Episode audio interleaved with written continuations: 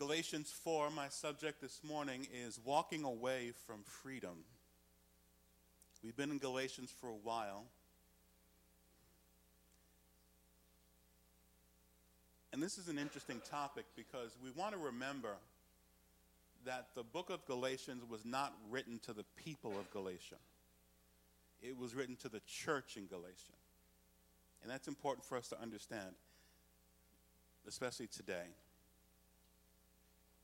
The world we experience today, the world that we all move in and out of, is very far away, I think everybody would agree, from the core Christian values that we follow.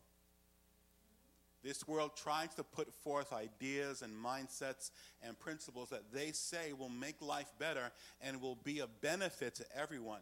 But the reality is, the evidence is that what gets put forth and what the end result is, is hate and division. Also, mistrust for everything and everyone around us. A belief that anything goes and the way they're able to embrace the mindset that nothing is wrong is by putting forth the idea that nothing is right. Now, that's the world, and honestly, they're allowed to do whatever they want. But what gets me sometimes that even for many Christians, they've chosen a form or a variation of the Christian faith that is void of so much truth. And the reality is, if our Christian faith becomes void of truth, it becomes void of power. Now, it's one thing when the world runs in the opposite direction of the Lord.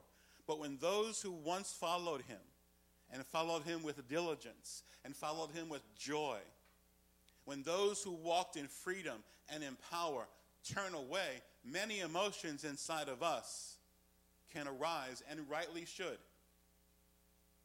hurt, sadness, probably principal of all disbelief. Why would someone walk away from Jesus? Why would someone walk away from his way of life once tasting and seeing that indeed the Lord is good? And as Paul lays out and has throughout this letter, why would someone return and choose bondage over freedom or slavery over freedom. Galatians chapter 4, I'll begin reading in verse number 1. Now I say that and the heir, as long as he is a child, does not differ at all from a slave.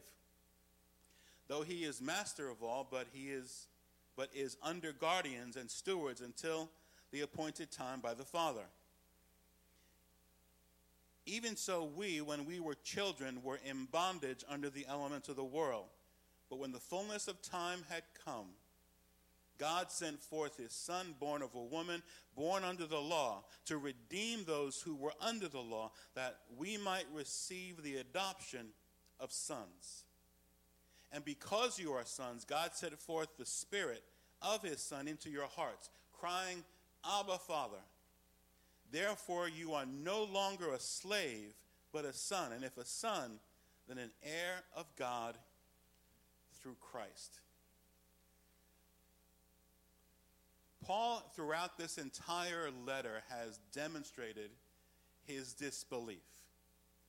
Basically, this major, really? What are you guys doing?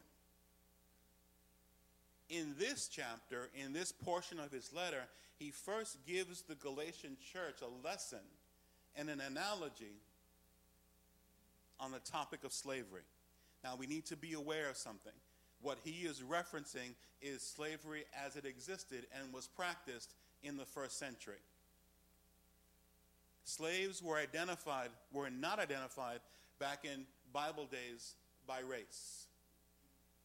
Jews were slaves, but so were Romans or Italians. Jews were of the noble class, so were Romans or Italians. Africans were slaves, but they were also part of the noble class. Simply, the issue of slavery in the first century and for many centuries was not connected whatsoever to one's race. Nearly all of the time, it was two issues. Either your people were conquered in some battle, but the overwhelming majority of the time, it was economics. If you made a business deal that didn't work out and you couldn't pay the money back, you became a slave to the person who you owed the money to. Back in Bible days, there were no bankruptcy laws. You could not file chapter 11 or chapter 13. You became a slave to the person to whom you owed the money. For how long? Until the debt was paid. And the terms of this arrangement of you being a slave were clear. It had a clear beginning and a clear end. And it was clear that it was only until the debt was paid.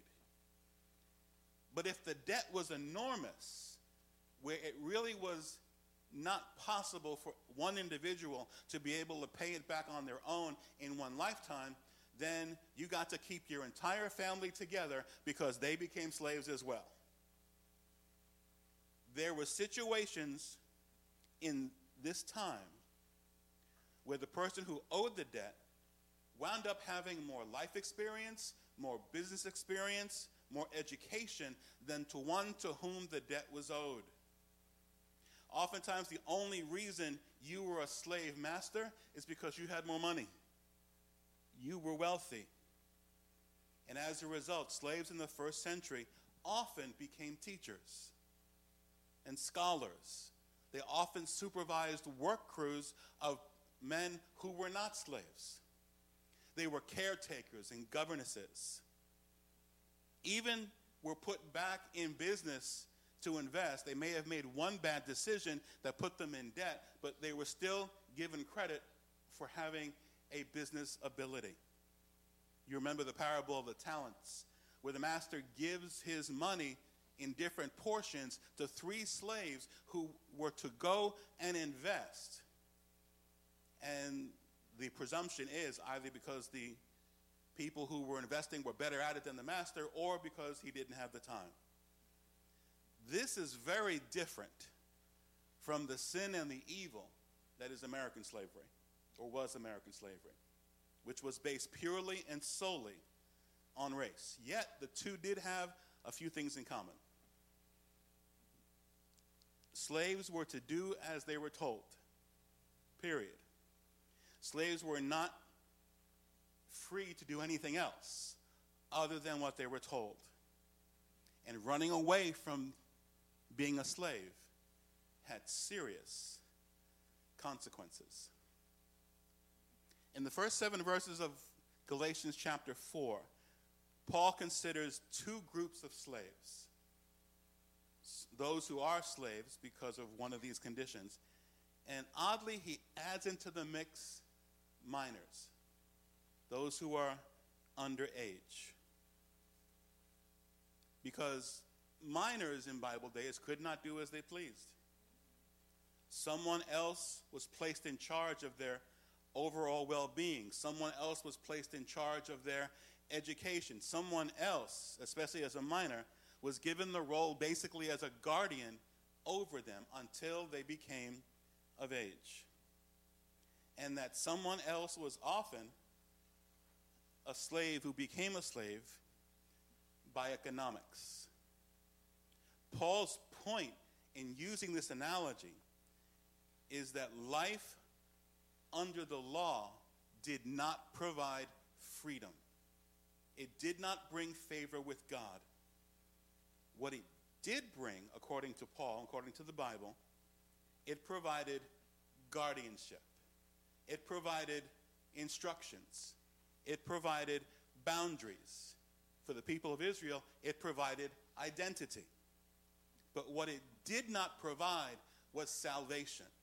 You are not going to be able to say, I am saved because I kept the rules. That was true then, and it's true now. You're not going to be able to stand before God and read Him a resume of all the good things you've done in life. If your name, if your heart isn't covered with the blood of Jesus, it's not going to work.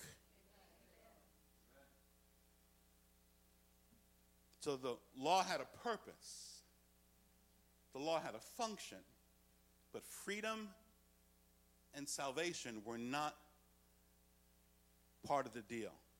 And then verse 4 says, But when the fullness of time came, God sent forth his son.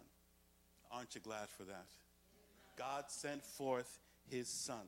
Jesus coming to die for the sins of the world provided a bridge by which people could move from being children in bondage, verse 3 says, to being children of God. We are now joint heirs with Jesus, all because he provided that bridge. Otherwise, we were still under a system of rules. The gospel is good news. It was then, it is now. It's good news for everyone, for Jew and Gentile alike. Adherence to the law could never create favor with God. Following a set of rules alone can never create that family connection with the Lord. This moves all of us from simply going through motions, simply having rituals, to providing a relationship where His Spirit, He says, takes up residence inside of us and gives you and I an awesome privilege a privilege to be able to approach God and say, Abba, Father. Think of the depth of that benefit. We are no longer on the outside looking in. We have the same rights, the same principles, the same privileges as someone born in the family. Verse 7 says, You are no longer a slave. Oh, church, we are no longer in bondage. And this point applied to everyone, Jew and Gentile alike. He says Jews were no longer minors having no freedom, and Gentiles you're no longer looked like uh, looked at as not even being a part of the household. Now in Jesus, we are all family. This world craves for something that will bring people together and give people a sense of unity and family. I've said it every week in this study. His name is Jesus Christ. This is the gospel. It's not about works. It's not about how long you've been doing something. And for those who wonder about, well, then, does it matter if I do anything? Trust me, next week we get to chapter 5 where he talks about doing good things. But the basis of our faith, the foundation of what gives us this standing before Jesus is not how good we are, is not how much we do, is not how right we get it sometimes, because we don't get it right all the time. Christianity is not about a set of rules and rituals that have to be followed. Are there guidelines? Yes. Does God require holiness? Yes. His word is clear on this. But it begins with a family relationship. He is my Father. He is my family. I have a relationship with the living and almighty God. The Greek word there for Abba, it literally it just means father, but it was only used in a tender relationship. It was only used in a in a loving relationship. You know those times when your children come to you in those tender, loving moments, like when they want money.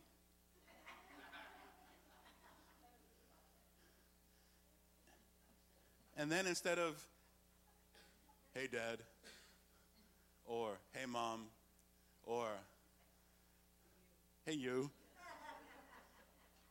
It's, oh, Father. Oh, loving and gracious Father.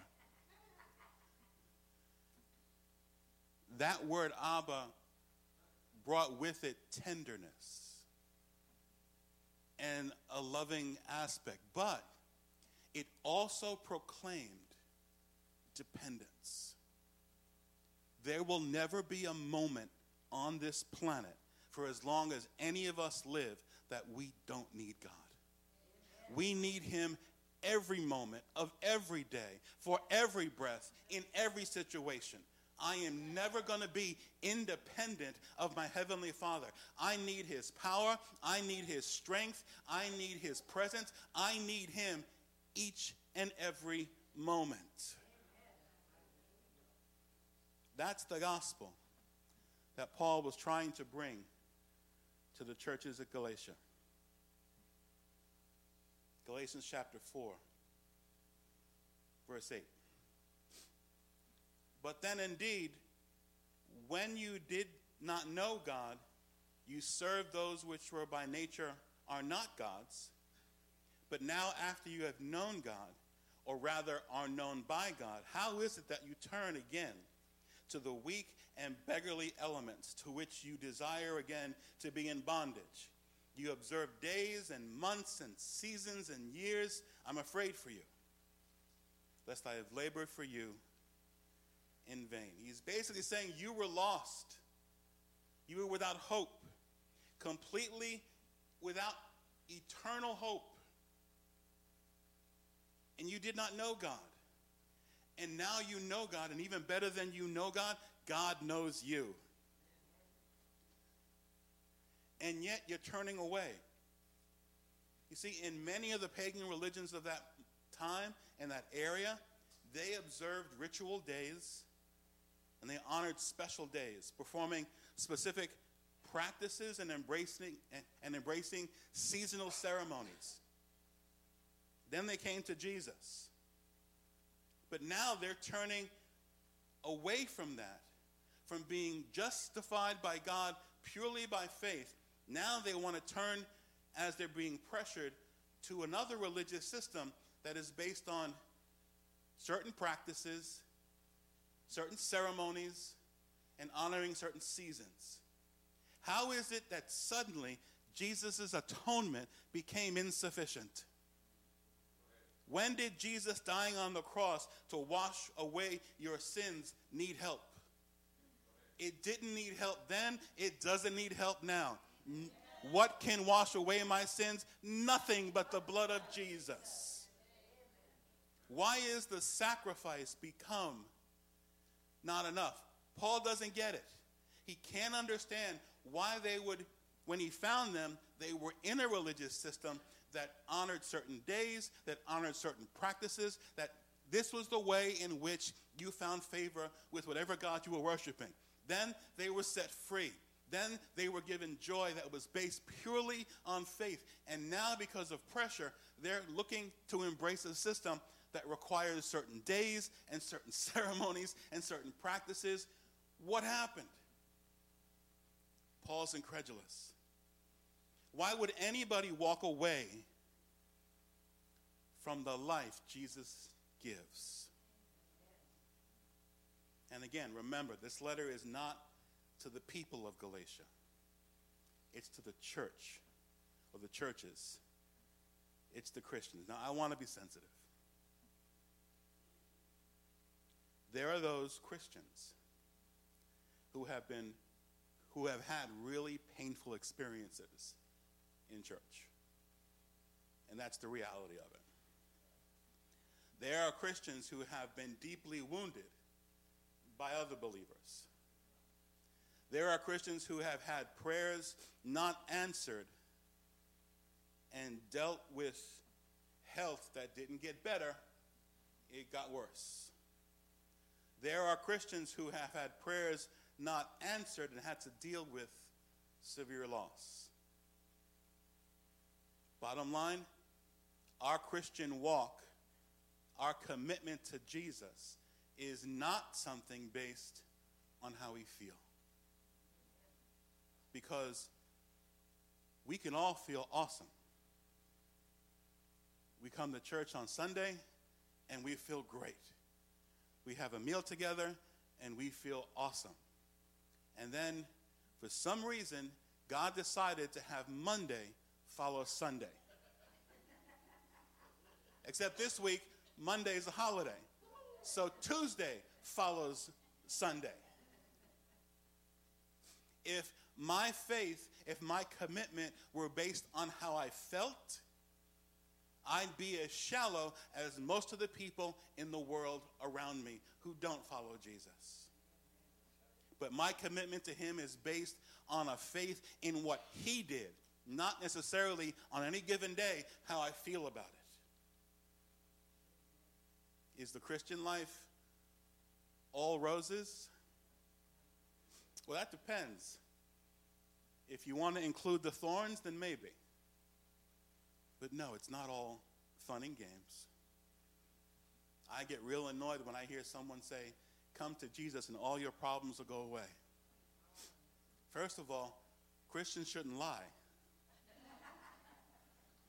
And that's a lie. In fact, depending on your family dynamic, you may have increased your problems exponentially by coming to Jesus. But coming to Jesus isn't about just sunny days.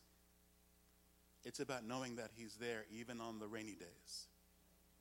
That He's there even when things don't make any sense. That He's there even when I'm hurting. That He's there even when people who say they love the Lord and they may indeed love the Lord hurt me. To do our Christian faith based on feelings is to sell ourselves back to slavery. Because we're slaves to our feelings. We pray for this world, that God would open the eyes of the blind. We pray for our country, that God would turn the hearts of many to Him.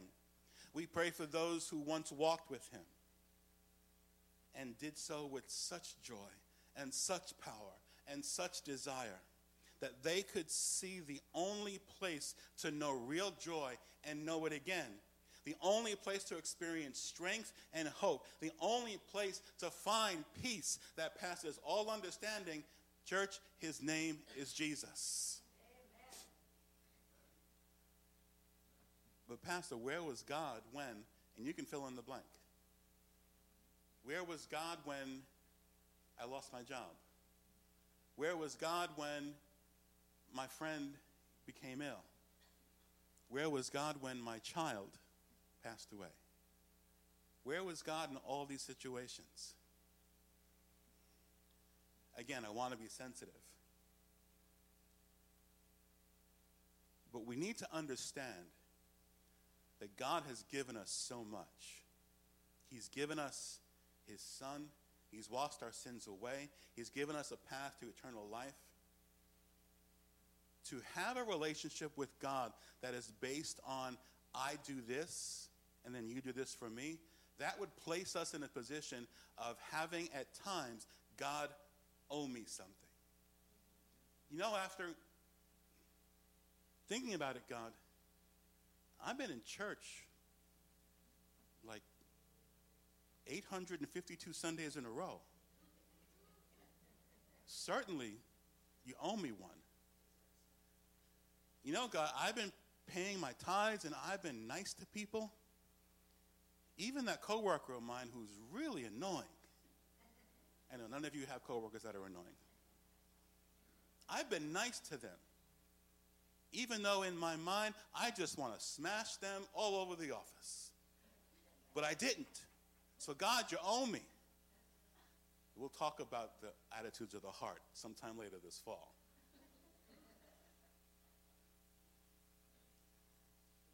Let's make something clear. God is never in debt to me. He is never in debt to me. I owe him everything. I owe him my life. I owe him every ounce of breath that emanates from within me. This is not, I didn't come to Jesus to make a deal. That, Lord, I'll come to you, but here's my conditions. No, I was lost, but now I'm found. I was blind, but now I can see. The only place for joy, the only place for strength. And yet, the reality is, all of us have family members or friends, dear, close friends, many of which may have brought us closer to faith or brought us to the Lord. And now they're not where they need to be, they're not where they should be. Paul would scratch his head too. Because it's not about the way life turns out. I, think we really have this mindset, and I'll be specific, in the American church, that life is about how much stuff you have. What's the old saying? I never saw a hearse pulling a U-Haul trailer. You're not going to take it with you. It's going to be left here for other people to argue over.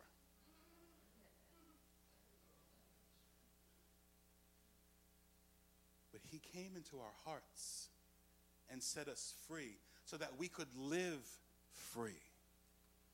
Live free from the bondage of all kinds of things. Live free from even the pressures of our own unforgiveness. How many Christians deal with the fact that they can forgive other people, but they can't forgive themselves?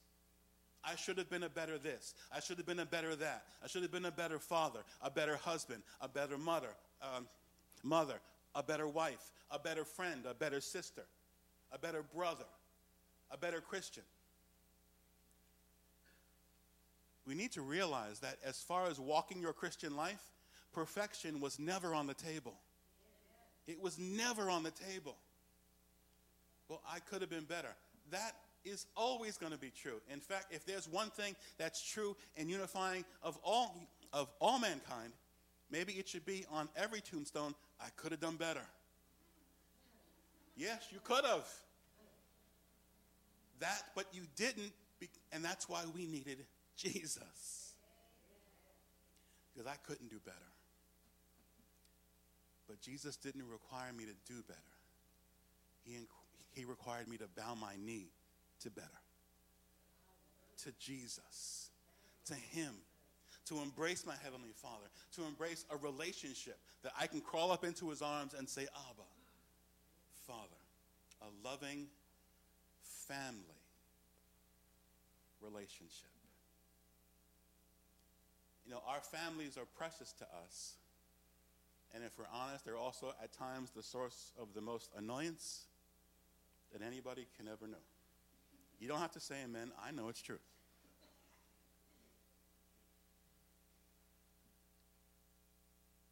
But family is what God wants.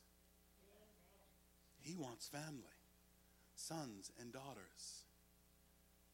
That's why it's got to be an individual relationship that you have with Jesus. Because, and I believe it with all my heart, God has no grandchildren, only children. No one's going to get into heaven by saying, Well, you know who my mom was? She was in church every Sunday. Yeah, but what about you? It's got to be you who says, I am not ashamed of the gospel. For it is the power of God unto salvation for everyone who believes, to the Jew first and to the Greek.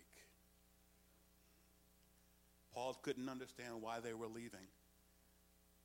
One system of rules for another, when in between was a joy unspeakable, a freedom that only Jesus can give and yet they were turning away from that. Paul says, What? Did I work and do nothing among you? This is what we need to understand. Now, yeah, we like to have principles and boundaries, and we need things like laws and, and rules to be able to provide order and sense. And I, I'm not denying all that, and Paul won't either in chapter 5 and 6 of Galatians. But this isn't about how we keep things in order. This is about your individual relationship with God. And it's not based on how good you are. It's not based on how amazing you are. It's not based on how well you dress. It's not based on any of those outward things. What did Samuel say to the king? Man looks at the outward appearance, but God looks at the heart. God looks at the heart. That's how to get favor with Him. That's how to walk in freedom and not away from it. Stand with me, please.